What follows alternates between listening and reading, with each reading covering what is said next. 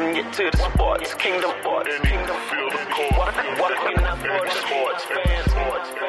Welcome you to the sports kingdom. Sports kingdom. Wel- Welcome welcome you to the sports kingdom. Sports kingdom. Kingdom.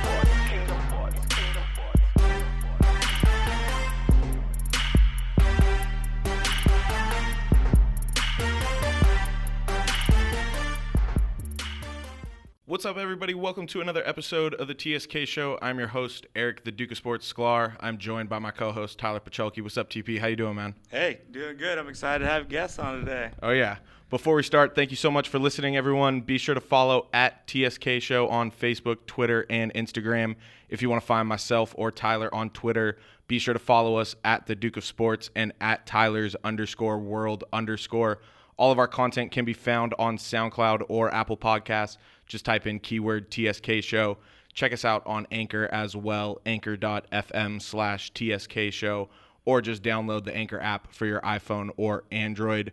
This week, we got something uh, really cool for you guys. Uh, if you've been listening to the show, you know that usually Tyler and I will go over whatever's really happening in the world of sports. And when we normally have guests on, they kind of just jump right into the conversation with us. But tonight's going to be a little bit different.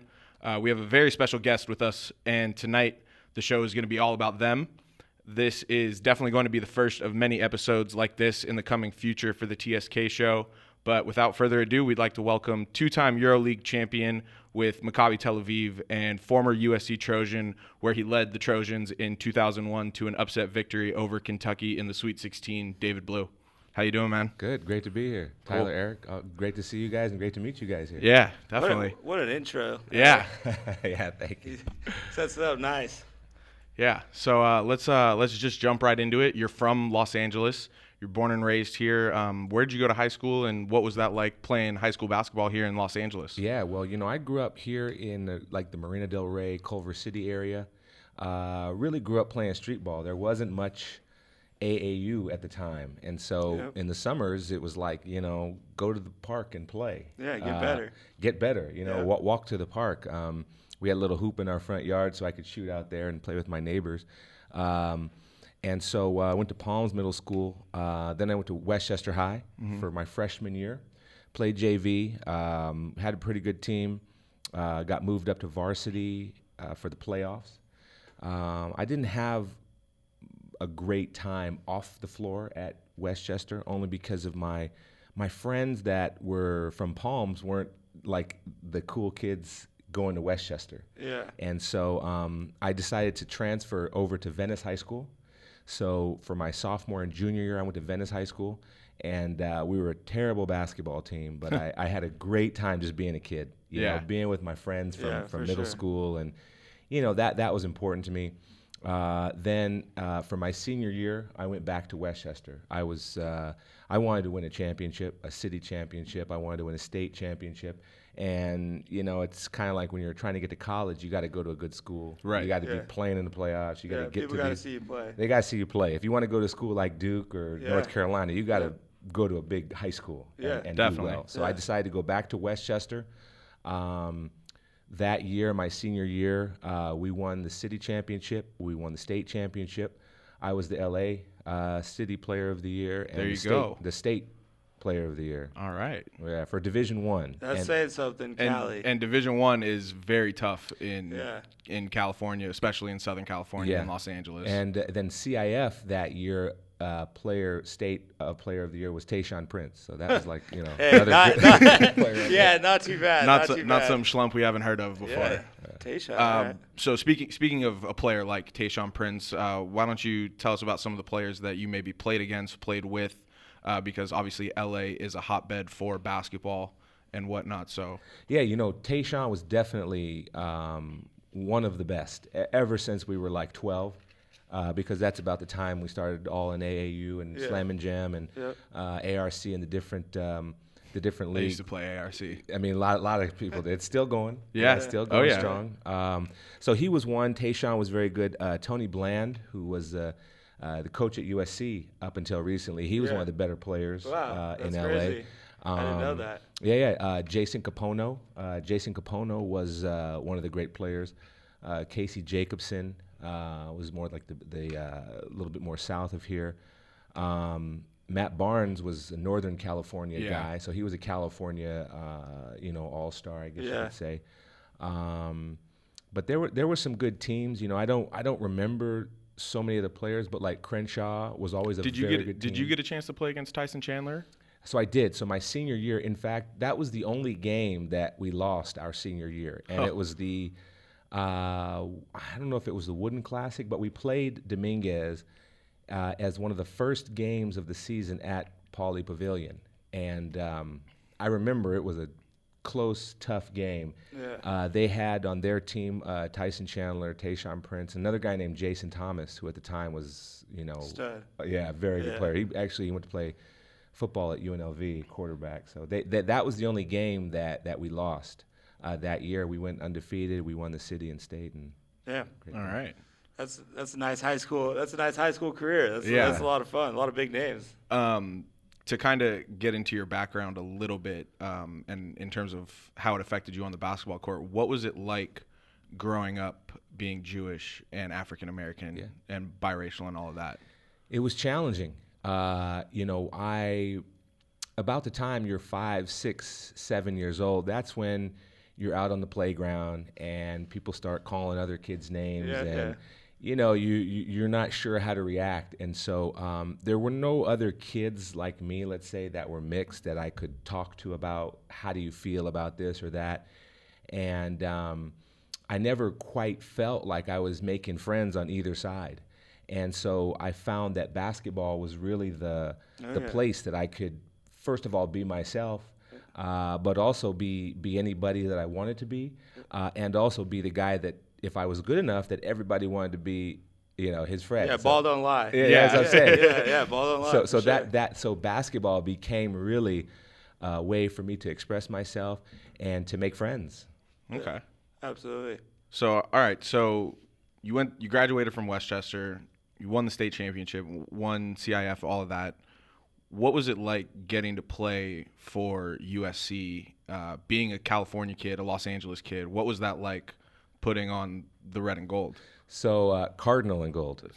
See, I'm a, I'm a see, I'm a Bruin fan. So yeah, he, so- he, he tried to slip that one past Yeah, you. exactly. He did, he did that on purpose for sure. You know what? To be honest, my whole life I wanted to go to UCLA. You know, Really? when you grow up in Los Angeles, UCLA basketball is where you want to go. Yeah. So um, that was where I wanted to go, and I was certain that that's where I would go. Um, eh, after before my senior year started, I took a trip to Oklahoma State in uh, Stillwater, Oklahoma. Uh, Yep. my good friend Doug Gottlieb was playing there, and Yeah. Eddie Sutton Oh, was yeah. the coach, and so I loved it. I had a great so- time. Yep, Sutton was okay. That's He- right. You know, and so he was he was a good good coach, and uh, um, I went out to Stillwater, and I loved it there. But then I got back to LA, and I said I can't go live in Stillwater coming from LA. Yeah, no, no you way. know. So Did you and Gottlieb do like Maccabi games together? And so we yeah so my Okay. yeah so he was so when I was a 16 turning 17 after my junior year we played together in the uh, Maccabiah games in Israel. Okay, so for those that don't know, uh, the Maccabi Games are basically the Jewish Olympics for Jewish athletes of all ages, really. And I mean, I've competed in it. David, you've competed in it, and you competed really in the real Maccabi Games, which are in Israel, and it's you play for your country. Yeah. I played in one where I played for Los Angeles and the city and all of that. Um, in like a local U.S. Maccabi games, but you got to play on the world stage, and that's I mean It, that's it was it was amazing. That that you know it's interesting though. That was in between my junior and senior year when I was going to go back to Westchester, and that was the year that. Um, so I got invited to ABCD camp and Nike camps. Those are the two All American camps. Right. And my father, um, he didn't want me to have to choose between Adidas and Nike and which one I would have my loyalty to. He, instead, he sent me to Israel. and I remember at the time I was so upset because the other kids that went to ABC and Nike, they'd come, you know, they came Geared back up. with geared up. I'm Yeah. talking Yeah. about the first thing they do is give them a duffel bag with Yeah. two pairs Full of shoes and sweats. yeah, And yeah. when you're 16, 17, Oh no, That's I all mean, you that's want. I you would've- want. I would have killed for stuff like that. you know, of course, of and, course. And, and here I am in Israel, and you know, the first three days they're waking us up early, and we're traveling all around. And I'm 16 years. Was that your old. first time in Israel? First time in Israel, and so I'm 16 years old, traveling all around, and all the guys on the team were all college aged guys. Right. So I'm with these older guys traveling around Israel, you know, going out having a good time. And when I was there, I had a great time. But I remember leading up to it, it was a big like I didn't want to go. Yeah, I was Yeah. upset. It was very Yeah, contentious. you don't It was. understand at 16. You don't understand. So, but um, no, but I came back and then um, uh, I also played in the, the Pan Am Games, which are in uh, Mexico City. Right. Yeah. Uh, so that's just uh, North America and South America.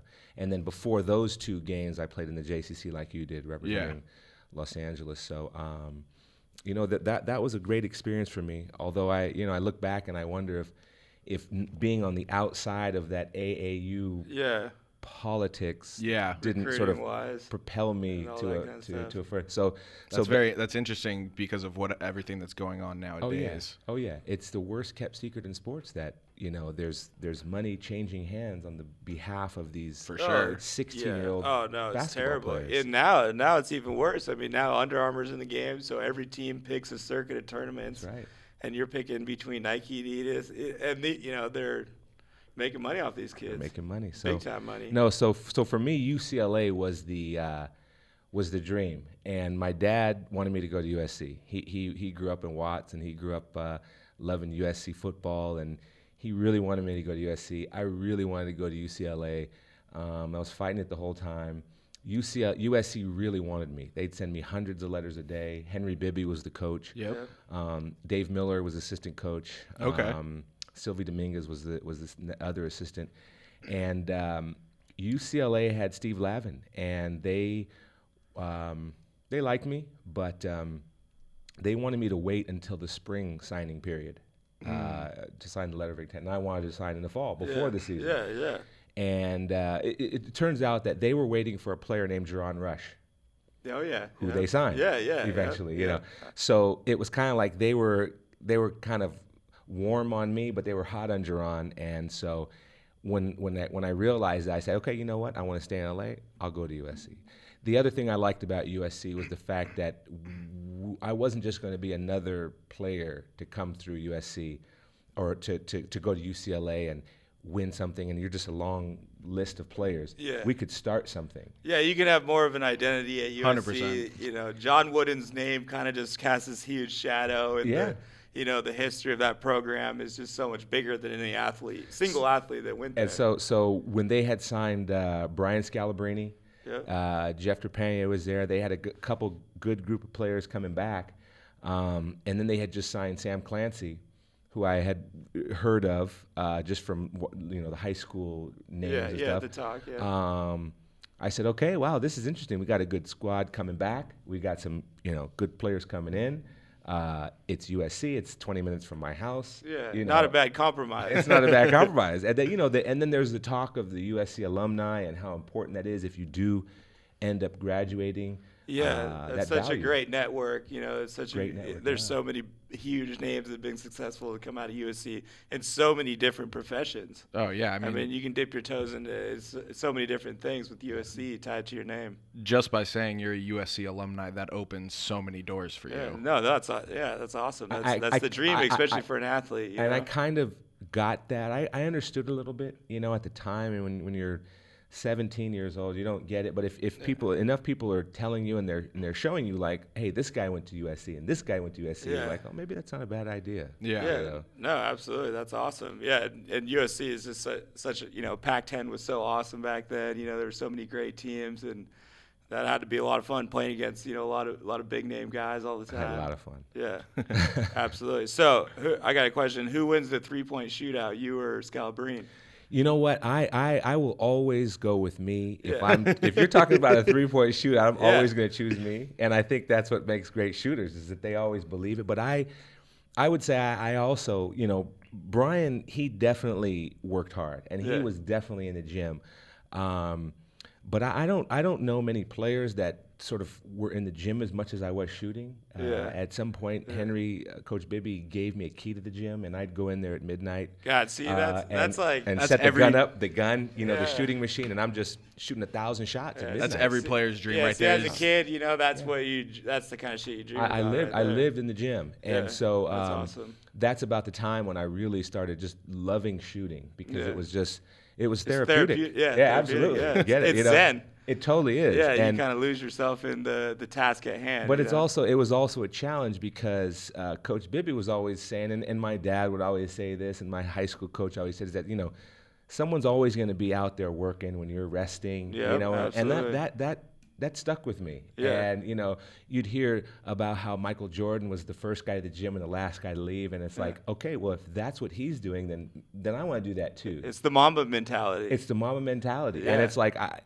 all throughout my college career and also my professional career, practice would finish and I'd get extra shots up and I'd look around, and I wouldn't leave the court until I was the last guy to leave the court. Yes. Even if I'm just shooting free throws, just because of a mental thing that I want to be the last guy. yeah, Yeah, first one in, last one out. It takes you. It takes you. You know, a long way in most professions, and it translates into any profession, anything in life. You know what I mean? If you're the hardest, hardest worker in the gym, type of stuff, you know, it's always going to work out for you. Yeah. Yeah. That's awesome.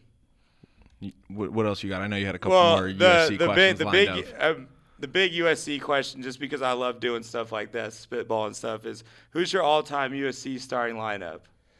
That was that was my my big You know USC what? We question. we had so it, the the our junior season. It was me, Scalabrine, Clancy, Trepagnier, and Granville, and we probably averaged. Um, we all averaged probably anywhere from 37 to 39 minutes a game. which that- is unheard of in college. Yeah. I mean, it's only 40 minutes a game. Exactly, exactly. So. That starting five Yeah. was a. In fact, we were on the cover of ESPN magazine, and uh, or there was a huge article in the ESPN magazine, and it was uh, titled uh, "Trojan Horses," Yeah. and it was all of, and you know, it was, it was us five and Coach Bibby, and um, you know, I just remember that we were in such good shape that uh, we could do that, and Yeah. Henry, uh, Coach Bibby, he would.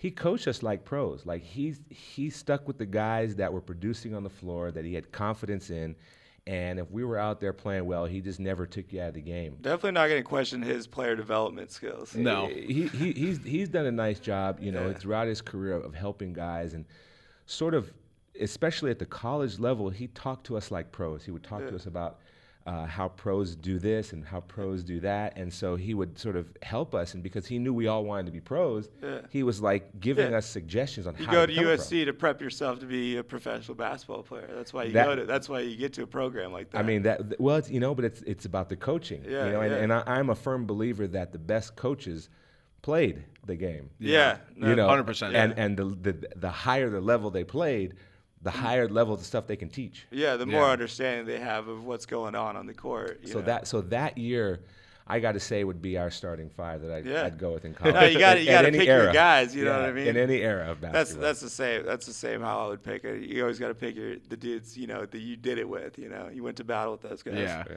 yeah, that's awesome. So I mean, and at that time, I mean, Pac-10 basketball was at another level. Uh, what was it like getting to play against some of those teams? You know, Arizona was a powerhouse at the time. UCLA was doing their thing. Oregon was really Stanford was real good. Yeah. Even Cal was really good. You know, we so my junior year, yeah, we I, I, I think we finished we were definitely in the top we got to the tournament as an eleventh seed. And I think we were I don't I think we were we weren't quite on the bubble. We were in, Right. but we were uh, barely in. But we were in. I think we finished the fifth.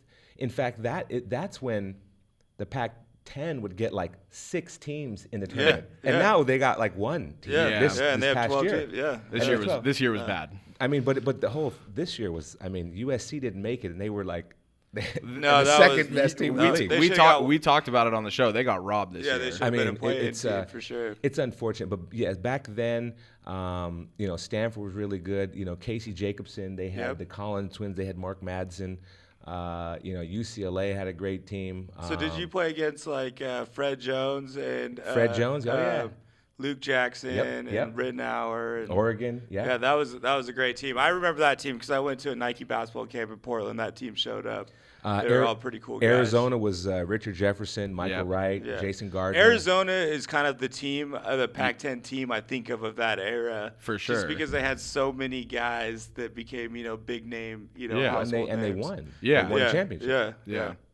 They were. Uh, that that was a crazy time for them. Yeah. Um, so you kind of played overseas as well as you know Division One. Where do you where do you uh, compare like talent in you know the Division One to like a EuroLeague team where this is you know this is a team full of accomplished professionals. The maturity level is different, the IQ is different, but in the NCAA there is you know an overwhelming amount of talent, athleticism in these kids. That's a good question. I, I you know, overseas they teach the game a little bit differently. Yeah, Um, and so by the time the players are of college age overseas, they have a little bit different skill set. Yeah, Um, I, I like to think that the game overseas is a combination of the NBA and college, kind of in the middle, yeah. where there's a shorter shot clock, there's bigger players. There's different parts of the the rule structuring that changes the game too. well, and the concept of uh, passing and cutting Mm-hmm. is much like it is in college. more set plays. More set plays, but but I would say that the speed of the game is slower and more controlled Mm-hmm. overseas yeah, versus in college where they're just all Getting over up the court. just fast, and they're Yeah. just moving the ball fast. Yeah. They're running moving fast, ahead. and um, uh, I think the shooting is a little bit better in Europe, only because the older you get, the better. I would think I would think shooting would be the thing that they would be able to mop For NCAA sure. kids up on because you know a lot of these kids are finding their games, whereas these guys have their games. They know you know these are great athletes trying to figure out what their game is, develop a shot, whereas these, that's already developed. It's already there. developed, and uh, and the, the skill work that they do as far as uh, clinics that um, teams and organizations have for the youth in Yeah. Europe are different skill sets that they teach here. And Yeah. I- oh, absolutely. but but I also think it's the mentality of the players. Yeah. Um, see, in Europe, you don't have guys that are as physical as like LeBron James Yeah. or Kevin Durant. These guys that can fly. or Yeah. These Yeah. guys Yeah. that can dunk. So the kids in Europe don't see that. So they don't emulate that. They, they don't want to become that guy that can dunk from the free throw line. They want to be the guy I that want to can be Manu Ginobili. they, wa- yeah, they. They want wanna to be be a guy that can do a step back jumper from the three. Yeah. You know, not some guy that can cross you up and dunk on somebody. Is analytics um, ingrained in that you know the European culture as far as basketball goes? well, I mean, as far as like you know shooting the three, getting to the cup, mid-range game is not necessarily as, as effective. You know, I, I don't know how much they they preach analytics over there. You know, I'm not. I was never Because European guys, I think of being able to hit the mid-range jumper. Yeah, Yeah. absolutely. You know, no, I, that's I think of them being able to shoot at any spot on the court. they drill that. Yeah, that's exactly, A, that's a yeah, big that's a yeah. big thing that they practice there. Yeah. You know, and and here what I see a lot of time is get to the basket or a three pointer.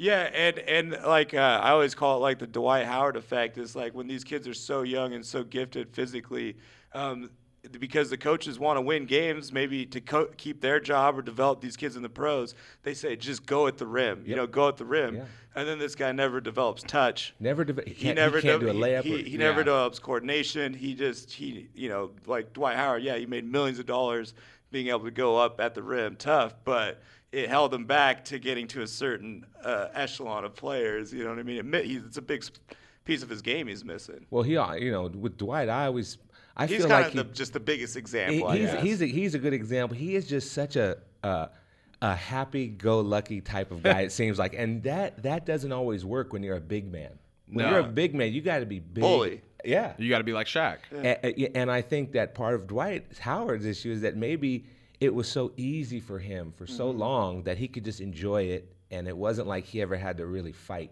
And, And then- not everybody's cut like that. You know, not everybody has this burning fire in them to be the alpha dog. You know what I mean? And he didn't have to have the burning fire, and he still was the alpha dog for, for so while. many years. He you know what I mean? yeah. Yeah. So do you do you think either one's better than the other as far as youth development? You know, if say if if America adapted some of their development traits with these, you know, the athletes out here. I'd like to think that they are. Yeah. I, I, you know, I always see things about NBA, uh, EuroLeague partnerships. Uh, They have the future, you know, um, the future players where they have them in different countries in Europe, and all the NBA teams are represented there. Yep. You know, NBA teams now have full-time scouts in Yeah. Europe. Yeah. Yep. They're always doing, you know, uh, every summer the uh, European coaches are coming to America and they're um, participating in practices in the summer leagues. and Going to they're clinics and Going to stuff like clinics. that. So there is a much more of a cooperation now, and especially with regard, you know, uh, the ability to film things, film practices, post Yeah. things, and Yeah. The internet and the you know getting It's made information things a lot across easier. that It's- people can see them play a little bit more. It ultimately comes down to it's the globalization of the game. R- That's exactly. Right. And what in it my is. lifetime, it's you know It's grown exponentially. yeah, it, it's it's shooting forward, it's skyrocketing, and it's awesome to see the world's catching up. yeah. yeah, and Yeah. espe- you know, you look at now. The now. NBA has got a huge percentage of international players. huge. They, and the NBA is building gyms in Africa, and they're Yeah. going there. They're doing these big clinics, and I think it's great. You know, Yeah, it's awesome. It's become such a global sport. Yeah, I mean, I think that was David Stern's big, big thing. You know, when he took over the NBA in the mid '80s, was to globalize the game, and now we're the kids that he exposed to the NBA are growing up, and they're the pros now. You know, they're the kids that were exposed to at a young age, and it worked. And I think, I, I mean, I, I think it's awesome. I love the Euro League. I love the idea of that. You know, that league. Um, I know there's a lot of talent out there. Um, there's a lot of talent coming overseas. Um, it's awesome. Yeah. So speaking of the Euro League, obviously, like I said in the intro, you're a two-time Euro League champion. You played in Israel, Russia, Italy, France. Um, but looking looking at some of your accolades, like I see, for instance, in 2004 when you were on Maccabi Tel Aviv, you won the Euro League, you won the Israeli Super League, and you won the Israeli Cup can you kind of like explain the difference between like the multiple leagues and how you can win multiple championships in one year? Good question. Um, so, eh, so the Euro League is um, made up of teams from around the the continent, Right. eh, And, and Israel, which is not particularly on the continent, but um, and then every every country has its own domestic league. Yep. And then within that domestic league, they always like to have a mid-season tournament. So basically, you go through the up until mid-season. You say, okay, and every country structures their mid-season tournament differently. Some of them have, okay, if you're in the top eight by the halfway point, you get to play in a tournament. And you get to play in this three-day tournament, and if you win it, you just get a, another cup, and it's another way to generate revenue for the league. Sure, sure. Um, Prolongs the season. It prolongs the season. Because It's you're more- not playing 82 game seasons. so It's it just yeah. it gives fans something more to cheer about. Yeah. Of course. It gives it gives uh, another team an opportunity to, to be crowned and to hold and to up a t- showcase your skills to It's- you know the, the other leagues. It's essentially as if instead of the All Star break for the NBA, they just did a tournament in the middle of the season. exactly. similar to high school basketball. Do They, they? you know, most you know winter tournaments. You know, a lot Yeah. of a lot Okay. of high school But teams but will but, go but do. but once the But this- conference starts, Yeah. it's, that's it. yeah, right? yeah, Right. yeah. That- that's in high school. It- this High is school. a little earlier in the season, not mid, not really mid. So so we call though when you win all three. So when you win the mid-season tournament, and then you go through the uh, regular season, and then you get to the playoffs, and you win the uh, uh, domestic league championships. Mm-hmm. If you're also in a European competition, there's many. There's the Euro League is the top. Then there's Right. like the Euro Basket. Then there's FIBA. There's different levels of European competitions uh, and different regions.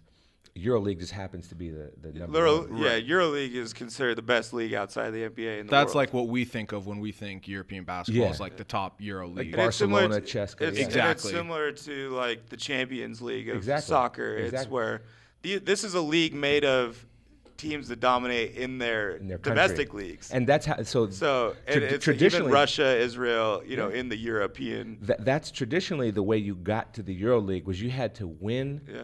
your domestic league, and then the next year you were in the EuroLeague. Yeah. But recently, in the last couple years, they've basically franchised certain teams Certain to teams always, always be in there. it. Like if they're Barca- bringing in a certain amount of revenue, you're going to yeah, keep them in the you're league. gonna keep them in the league. well, that, Wh- makes, they- that makes sense from a business standpoint. It does. I mean, and, and the thing is, like for instance, uh, Israel uh, g- gets one team in the EuroLeague. So if uh, like one year we lost to a team called Holon, and they they had like a 2,000 seat gym arena. So we lost in the. It was one. It was a one game championship. So that particular game, they showed up. They you know they beat us. They were the Israeli league champion. But the next year they couldn't play in the EuroLeague because they had a 2,000 seat gym. You got to have Yeah. at least a Yeah. a certain number of people, and you got to be able to travel and this and that. So Mm-hmm. they they declined to go in that, so we got to stay in it. Yeah. Oh. But now they have franchise teams where like.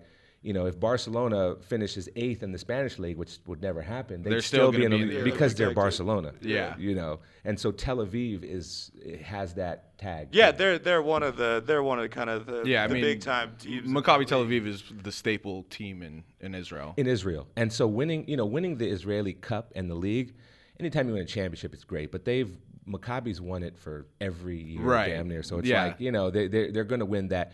Winning the EuroLeague on top of that was the real. That's the awesome. that's the cherry on Yeah. top yeah, right that's there. big. That's that's big time. That's It you know, so that's- what what was what was that like? I mean, you played in March Madness, which is crazy, and I mean it takes the U.S. and the world by storm. But I mean, to play in the EuroLeague championships, what what is that like? You know, it was it was really something special because it's your first of all it's your job, and uh, when you're when you're doing something every day, and you know you see yourself progressing as a team, as an individual player, um, and then you win the championship, it's kind of like a, such a satisfaction.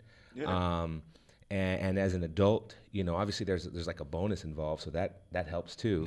that that makes it worth your while. But uh, then also, you you know, you when you celebrate, um, you know, you, you you celebrate, and it's not like you have to like go to class the next day or or you know you, you, you can't do certain things. Yeah. You, you can do everything you want, you know, because you're an adult. Yeah. You know, and so uh, enjoying enjoying the championship was a little bit different. Plus, we didn't win the NCAA. So if we would have won the NCAA championship, maybe that'd be a different Yeah, experience. exactly. sure. The biggest celebration was making it, probably. was you ma- know, you know. maybe winning, you know, winning games. Yeah, but, but, you know, but so- you didn't win. But the but the championship um, with Maccabi was great because it's it's it's a professional level. Yeah, You know that where you're playing against really good players, talent wise, and you know systems. So you had three different tenures with Maccabi Tel Aviv, uh, one of which David Blatt was your coach. What was that like?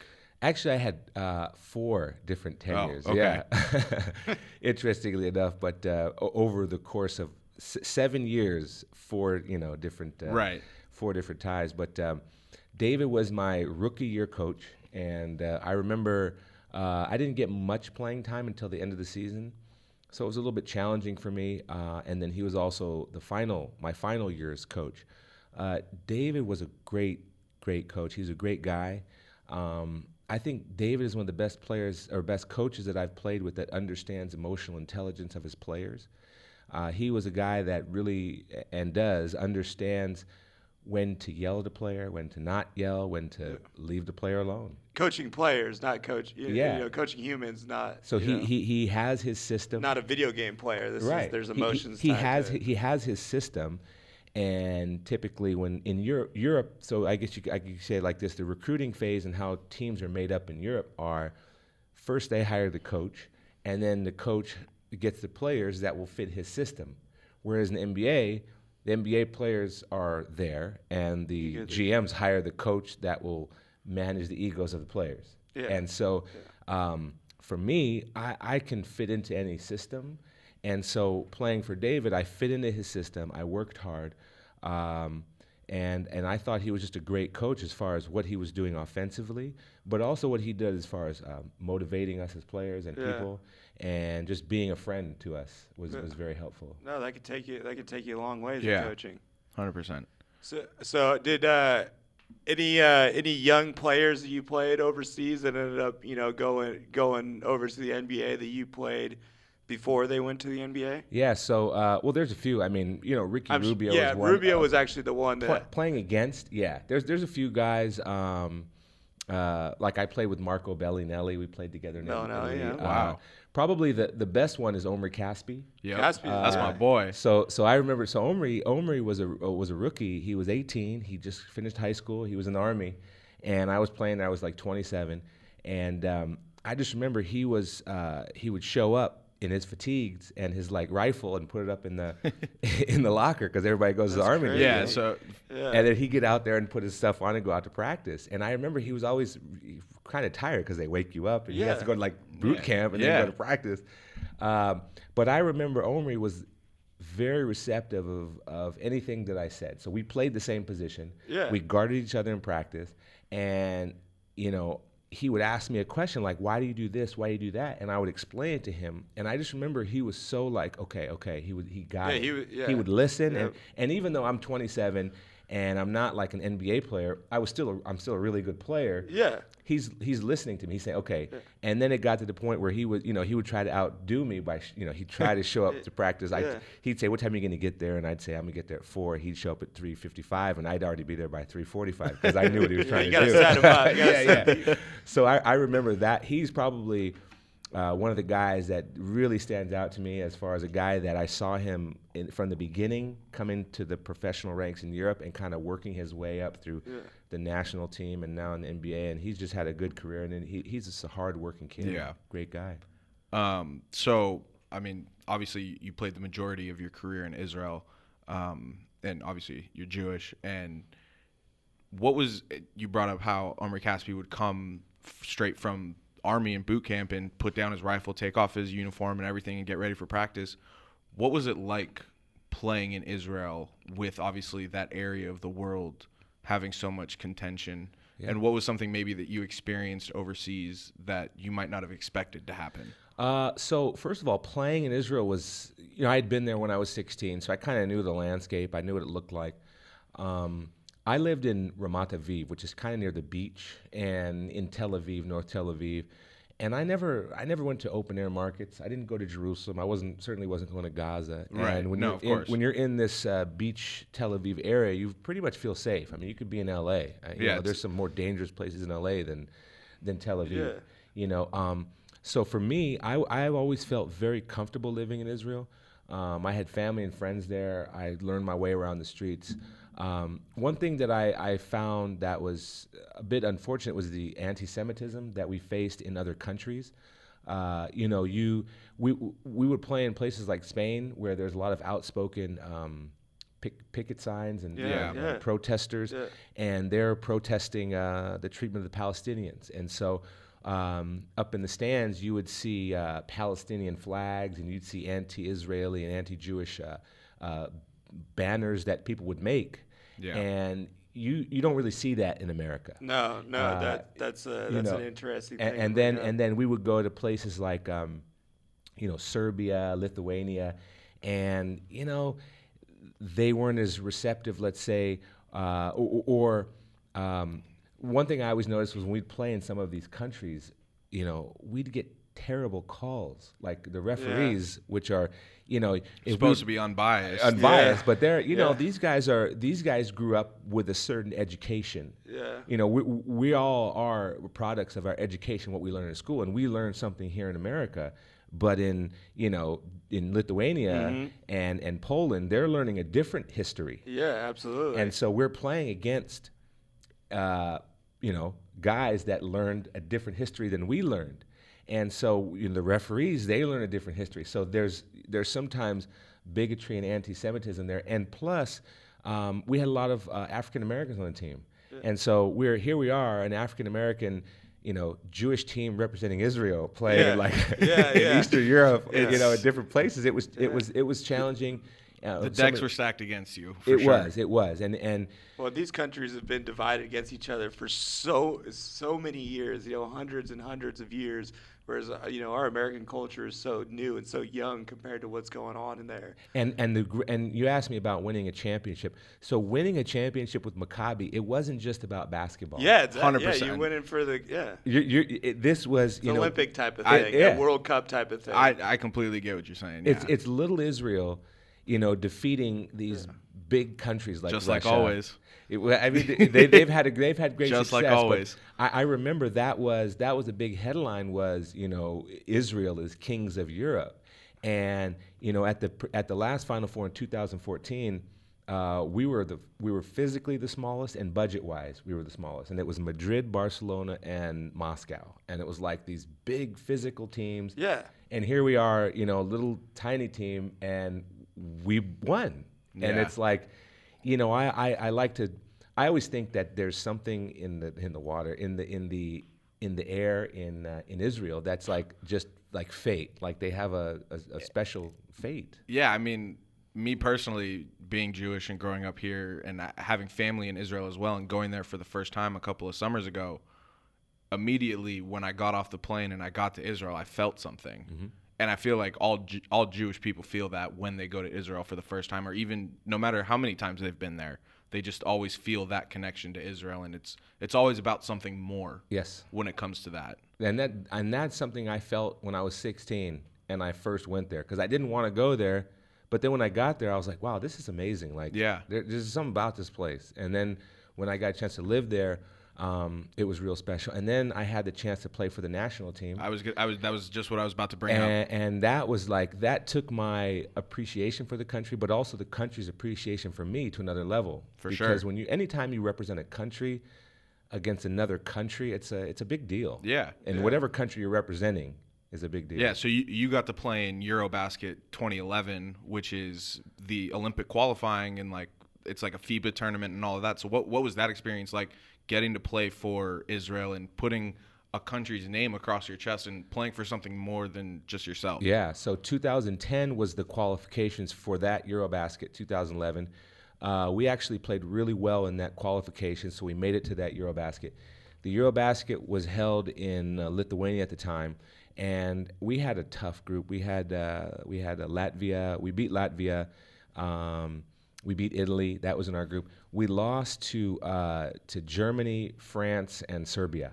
And if we would have won two of those games, we would have gone on to the tournament portion of that, and then we could have competed for an Olympic. So that was like group Did. play, and then it went into like a bracket yeah, style yeah, tournament. and it a was tough like group. I mean, Yeah. you know, I was guarding Chris Kaman and and uh, Dirk Nowitzki. You know, and these are skilled seven foot heavy guys. and Yeah, I, I was playing center. I'm Yeah, six because seven. you had a smaller, you had a, sh- we had a shorter small team. Yeah.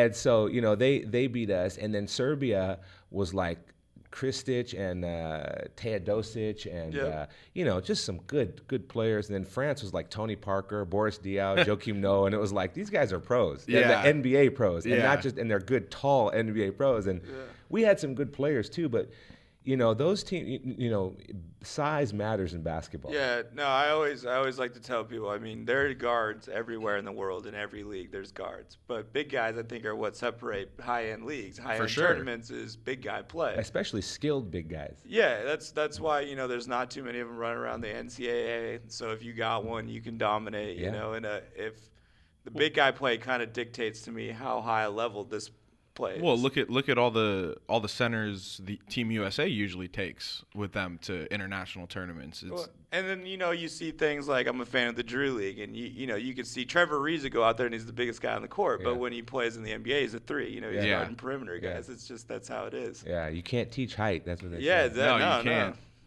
So now now that you've retired, you you're kind of getting into like the skills and development and training and coaching. What what are you doing now with that?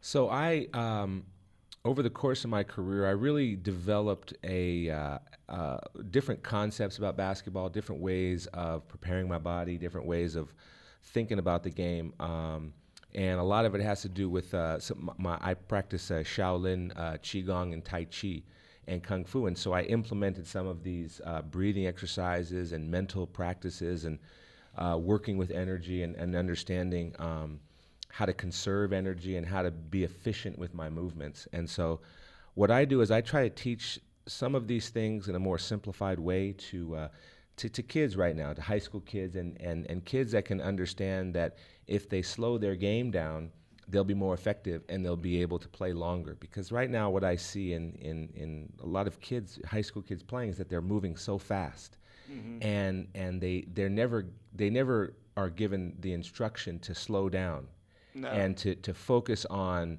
uh, their footwork. So a big thing I do is I work on footwork with players. Um, I work on shooting with players because I, I, I'm a great shooter, and uh, you can shoot a thousand shots, but the question is, well, what, what do you do when you miss five in a row in a game? You know, Yeah. how do you Yeah, get? what do you go back to? What do you go back to? What- how do you, what's that thing How do you recalibrate that- your yeah, mind, get yourself yeah. back in the zone? So Yeah. there's things you can do to practice that, and so I teach kids how to do that. Um, that part of that is emotional intelligence. So I teach kids about how to be aware of their emotions and and not just on the court, but also throughout the day. Um, I teach kids now and any player really how to find rhythm in the game. A uh, big thing I like to do is have kids uh, skip up and down the court. You know, n- nowadays, when I was a kid and I wanted to play basketball, my parents said, you know, go to the park. So you walk to the park, and while you're walking, you skip. And when you skip, you're getting in the rhythm of life. And so as you're dribbling and skipping, you're getting to the rhythm of dribbling and you're getting to Yeah. the rhythm of basketball. So kids don't walk anywhere, they get dropped off. So I have kids skip up and down the court. And it's like some of these kids it's their first time skipping. Yeah, and they're, yeah, you know oh, they're, yeah, they're yeah. looking awkward. Yeah. And but what they're doing is they're getting into a nice rhythm and they're getting comfortable with their bodies Mm-hmm. and balancing and and dribbling at the same time It starts to become an extension of the it starts to become an extension and i have kids um, a- and also anybody that wants to learn listen to their feet so when you're doing a dribbling drill and you're dribbling left and then you cross over and dribble to the right the ball should be bouncing the same the whole way down the court and your feet should be hitting the ground the same way going left the same way going right and so you're you're getting into the rhythm of the drill Yeah. and that's something that I don't think a lot of people think about is the sound of their feet and the sound of the ball as it hits the ground. You all know, kind of all calibrate, like you said, all kind of calibrates your mind in the basketball game, and that you know gives a uniform uniformity to it. You know, you know what it's supposed to sound like. You know what it's supposed to feel like. You know, you know how your body's supposed to move, and then it becomes kind of more second nature. Yeah, it's all it's all about gaining that familiarity with yourself. yeah, and, and the game. And so another thing that I do is uh, when I have I, I tell kids when they watch the game to watch the other players, not just the ball. Yeah. Because Yeah. when you watch what's going on in the corner, you watch the guy. Is he ready to shoot? You know, if he gets if if the guy if if the dribbler the shooter misses a wide open guy, does that wide open guy drop his head? You know, like Yeah. why didn't you pass me the ball? Or does he run back on defense Yeah. and just get back? You know, what is the body language of guys as they come off the court? Guy makes a mistake, he gets comes out of the court, you know, gets subbed out. How does he walk back to the bench? Mm-hmm. You know, versus if he's playing great and he just needs a breather Yeah. and he subs out, how does he walk back to the bench then? Yeah. You know, so if you see all these things happening, then you can kind of say, oh, well, that doesn't look very good. No. But then as you realize, hey, I, maybe I walk off the court sometimes like that. So then the next time it happens and you do come off the court, you're aware. You're self-aware of what Yeah. you're doing, and then you know you're reflecting on others as well, Yeah. seeing what you want to be and what you don't want to be. I think I think what's also great about you teaching that and trying to get that more in more integrated into the, today's game is with the AAU culture that we have is like you never know who's watching you in the gym. Roy Williams could be watching a five-star athlete on the other team, but he's watching your game as well. you're out there. I mean, you're out there. You know, it's it's like, and a lot of guys, that's how they get picked up is because they just happen to be on the court with the guy that everybody came to see. Right place, right and time. you have the game of your life. Well, and, and I gotta, you know, I gotta say in today's NBA, the three and D player is arguably one of the most valuable players sure. in the game, and, and a three and D defensive player, you know, like you said, if you watch him without the ball, that you're gonna learn a lot, you know, y- with spacing, and that's part of the game, and being, like you said, being ready to shoot and doing things without the ball is, is very valuable. Yeah. You need guys to start on your team. Not everybody can be this, you know, high usage ball handling, you know, volume score. You need the you need the full team, and when they're ready to go, they're normally ready to go. You know, and, and the other thing that I think is important that I teach is is just asking the question to the young athletes is what does basketball mean to you? And I share my story about what it meant to me growing up as far as my childhood goes. Uh, also, my you know my mom passed away when I was 14, so I was still a kid, and so basketball was where what made me happy. Yeah. And so it gave it even more of a meaning. And so I think anything you do, if you if you find meaning, you give it a, a- enough meaning, you can become great. If you if you put in the work, because the work means that much to you. Yep. And so that's just a question I ask: is is for every athlete to think about, you know, what does it mean to play the sport? Are you playing it because your friends are playing it? Because you know the g- girls or guys will think you're cute, or are you playing it because you know it makes your mom smile? And there's nothing you love better than seeing Yeah. her smile. So that's why you go play. Yeah, it's an identity. It's, It's who, an It's who you are. It's a part of you. You know, you put in work of it. You're proud of it. You're proud of the product. You're constantly sculpting the game. You know what I mean? And it's it kind of puts a value on you know your work and who you are as a person. It's like, listen, I took time. I put it put it in. and this. and sometimes I don't think that adults think that kids are ready to have that thought process, but mm. but I think they are. I think kids are ready to learn how to control their minds and their emotions. Yeah, no, absolutely. I th- I mean, I, w- I remember being a very emotional kid, and, and basketball and, and football were absolutely the, the best things for it. Um, you know, you could escape a little bit, you can get it out of your head. The physicalness of it would, you know, get all that aggression out. It's it's it's a great thing that does. Yeah. So, I mean, in, in setting this whole thing up, uh, we've had multiple conversations on how you feel about the mental and emotional part of the game. So how do you what are your what are your feelings on that and how do you incorporate it into your coaching and your teaching and all of that?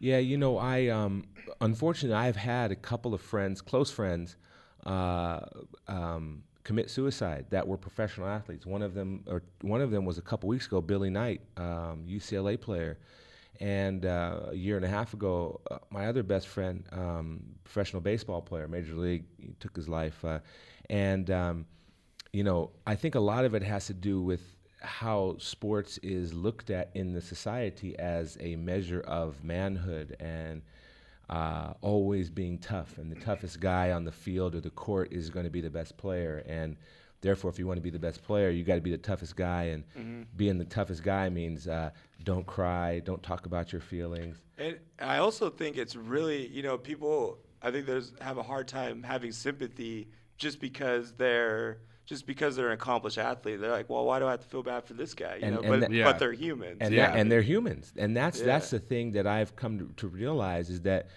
you know, um, i- i- if if you have a bad day at work, um, and you just want to get in your car and go home, well, if you're an athlete and you're coming out of the locker room, you got to do an interview. You got to sign autographs because even though you lost the game and you played terrible, there's a group of kids that are just so happy to see you. Yeah, And so you got to Yeah. you got to walk with your head held high, and you know then you, you you go home and you can't necessarily tell your you know your spouse about your your troubles because you don't want to worry her, and you don't necessarily want to tell your friends or whoever it is because they're going to have opinion about well you should do this or you deserve this or that. Yeah. You know, and so you ne- you just kind of keep it to yourself. Yeah. and and at some point you know you, you're able to let let this let steam off by lifting weights or getting some extra shots up but you never really solve the problem. Yeah, you you never kind of just put it away for you a just little put it bit. away for a little bit. And then so what happens eh, with with my friends and and with a lot of athletes is you know once you no longer have that daily activity of lifting weights and shooting you know now what now it's just it comes out in different ways whether it's substance abuse or or And it goes back to the identity thing, you know. Yeah. Like I was, you know, I was a professional basketball. You know, I played, or not me personally, but say, you know, someone I played professional for ten years. Now that's over. You know, when I used to go up and, you know, I'm, hey, I'm so and so. I'm a professional basketball player. Now what do you say? what's next? You next? know, What's when that's next? when that's over. You know, and there's a huge identity in sports. I don't think, you know, unless you played sports, I don't think you understand that that is your identity so so that as an athlete. Yeah. So that being said, what what I gone. think is that, you know, what I'm trying to teach, um, particularly boys, you know, especially at the at the 12, you know, 11, 14, because that that's kind of the age I've been working with, is that um, it's okay to talk about your feelings and it's okay to cry. Nobody's gonna think that you're you know soft or, or weak. Uh, uh, because you know it's important that that men and boys are able to talk about their feelings and emotions, and you know it, it's a, it, mental health is a big problem amongst men, not just athletes but all men Yeah. Yeah. in this No, it's country. a, it's a yeah, it's an alpha dog I- thing. You don't want to admit, you, like you said, you're you're kind of you know you feel threatened about it. Yeah, and I, I think it. I think it's great that we've seen. Uh, I mean, very recently, uh, this past NBA season, players like Kevin Love and DeMar DeRozan uh, coming out and speaking up about their uh, troubles that they've gone through and the experiences that they've had and what they've done to try and kind of combat it and kind of get themselves to a better place.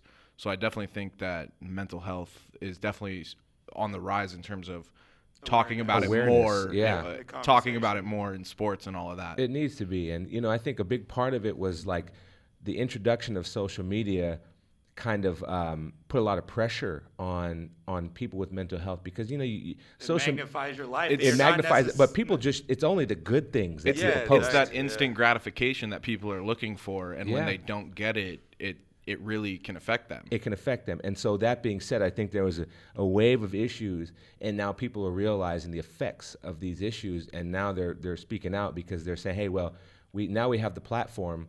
The platform has done this to, to people. Yeah. Now we need to sort of put some balance this here. generation is kind of at the forefront of the topic. I So mean, far, they're you know. I think a lot of these athletes, it's you know, they're part of a bigger you know group of people as a generation that's you know.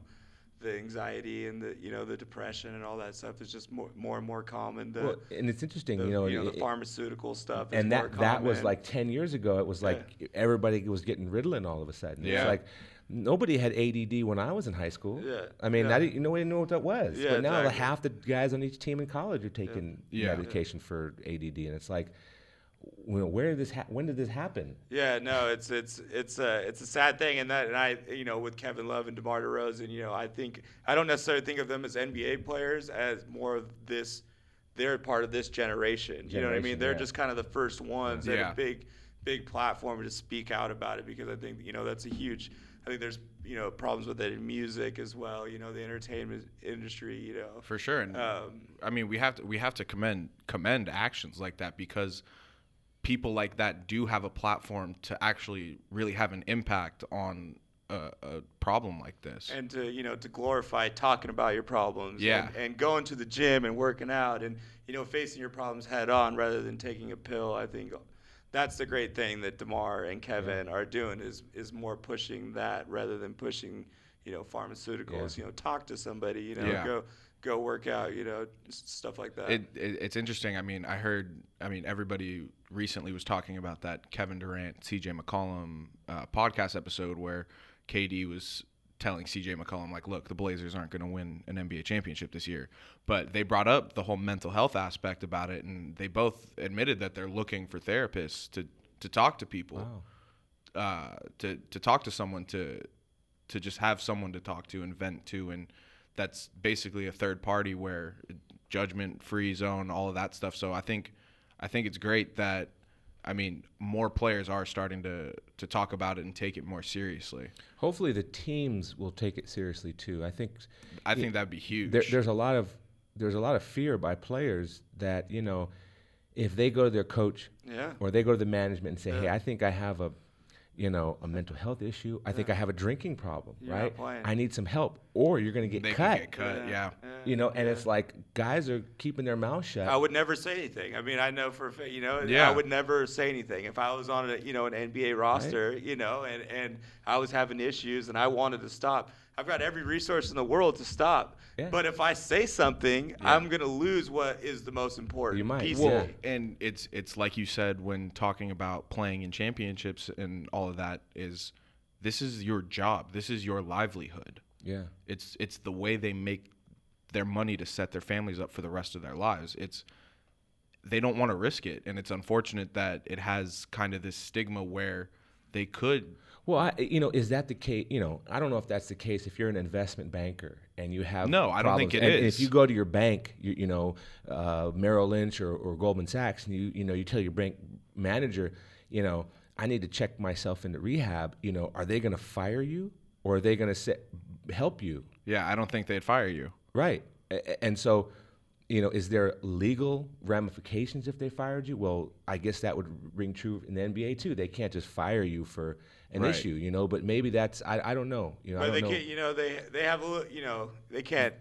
They'll keep paying you and not play. Or You they'll figure, play you, you know or they'll figure out a way to cut you without saying that's Exactly. the actual or, or reason. to hurt your future. You know, set you up to where you can't. where you can't later. play. Yeah, yeah. No, you know, it's like, and they can always just say, "Well, we that's don't a need big- a, we don't need a player like issue. you." You It's know what I almost mean? like you know, you know, it's almost like you need, um, you know, like an FBI. You need a third party in there that's like, hey, players can come to these guys, and these guys cannot say shit to their team. You know what I mean? Something, Yeah. you know, if if someone has a uh, someone has a problem, plays for the Spurs, they get to go talk to this third party. It's like going and, to the counselor at school. and, and but the Spurs never. I, I don't I don't know. Maybe, and I would hope that they have thought about that. I mean, that seems like a very simple and effective thing to have and in I, place. yeah, and I know there's got to be more complicated Oh, than that because no, I'm you know, yeah, but, but that's- but that's a good. That's what I. I mean, that's the kind. That's the way you would have to do it because I don't care what any piece of paper says. If I tell a coach, a GM, or an owner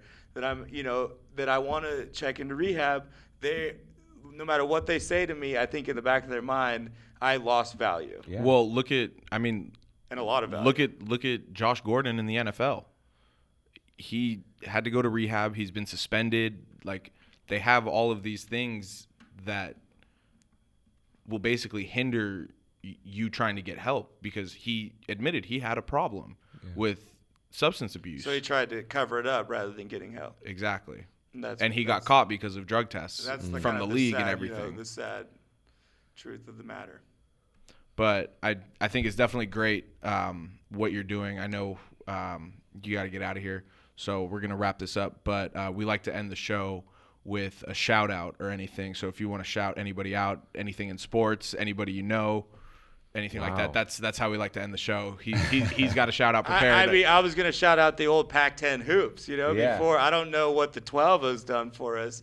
I don't know what Utah and Colorado are really bringing to the table, but I, I grew up, you know, in Washington State, loving loving uh, Pac-10 basketball, and it was o- always great watching, you know, USC, Arizona, Oregon, all those teams. Yeah, you know what? I, it I, was fun to look back at those numbers today. I, I, I'll say I, I will shout out to um, all of my teammates that I've had throughout my career because uh, um, you know when you're an athlete, especially playing overseas, you you move overseas in August. You become brothers with these 12 other guys, and you, you go to dinner with them, lunch with them, breakfast. I imagine like the military. You know Oh, you're mean? you're, Yeah. you're just together It's a all the fraternity. time. And these be, these guys become your friends. You can talk to them about issues you have at home. You can talk to them about everything, and everything you talk about stays in the locker room It's a because co- it's, it's it's, of- it's a group, you know. Yeah. And then you and then the season finishes, and you all go your separate ways. And some of these guys, you never see them again. Yeah. But but for ten months, yeah, you're that best moment of in friends. time, absolutely. Best of friends. Yeah. For sure. You, you're inseparable. It's one of the best parts of sports. Yeah, Yeah. A- a- And, unfortunately, you know, I've well not unfortunately, but I was lucky enough to have so many teammates, Yeah. and some of them are still friends only because we just stayed. we stayed friends throughout. Yeah, circumstances worked out. Uh, but some of them I lost touch with, and so my shout out is to the ones I've lost touch with. That uh, you know, and they all know who they are. Guys that I would, you know, that literally we'd be we'd be roommates. Yeah. And we'd talk about all kinds of stuff, and you know, some of the short stories we sold. So so it was like, they they were my sounding board for a lot of years. for sure. You know, they because when you live in Europe, you don't have your friends from home, your childhood No, friends. you're isolated. You're there. isolated. So Yeah. the other American guys become your your brothers, your family. for sure. You know, and so those are the guys I'm shouting out to. That's, All right. That's a good one. Yeah, no, that's a great one. So my shout out this week is to Birdie's Revenge, which is the rapper the game's Drew League team. Even though they lost this past weekend in the regular season finale, I'm shouting them out because they entered the game undefeated on the season. They were riding a 26 game winning streak dating back to last Drew League season. Uh, they won the Drew League championship last year. They have reigning Drew League MVP Frank Session, aka Frank Nitty. Uh, but it took a team led by James Harden, PJ Tucker, and Montrezl Harrell. The to s- Rockets showed up to the Drew League. yeah, to snap the team's winning streak. And Games team has zero. I repeat, zero NBA players on it. And Wow. for those for those that don't know, the Drew League is a summer hotbed for NBA players here in LA. But anyway, good luck to the game, Birdie's Revenge, and Frank Nitty in the Drew League playoffs. Uh, don't forget, you can find us at TSK Show on Facebook, Twitter, and Instagram. If you want to find myself or Tyler on Twitter, be sure to follow us at the Duke of Sports and at Tyler's underscore world underscore. David, you got any social media handles you want to throw out there? Face, Facebook Blu Basketball, BLU Basketball, is kind of my uh, beginning phase of my training. Uh, Instagram is Mr. David Blu, and Twitter is uh, David Blu. Okay. B, that's BLU. Okay. Uh, all of our content can be found on SoundCloud or Apple Podcasts. Just type in keyword TSK show in the search bar. Don't forget to subscribe and rate us as well. We're also now on Anchor. Just go to anchor.fm slash TSK show or download the Anchor app for your iPhone or Android.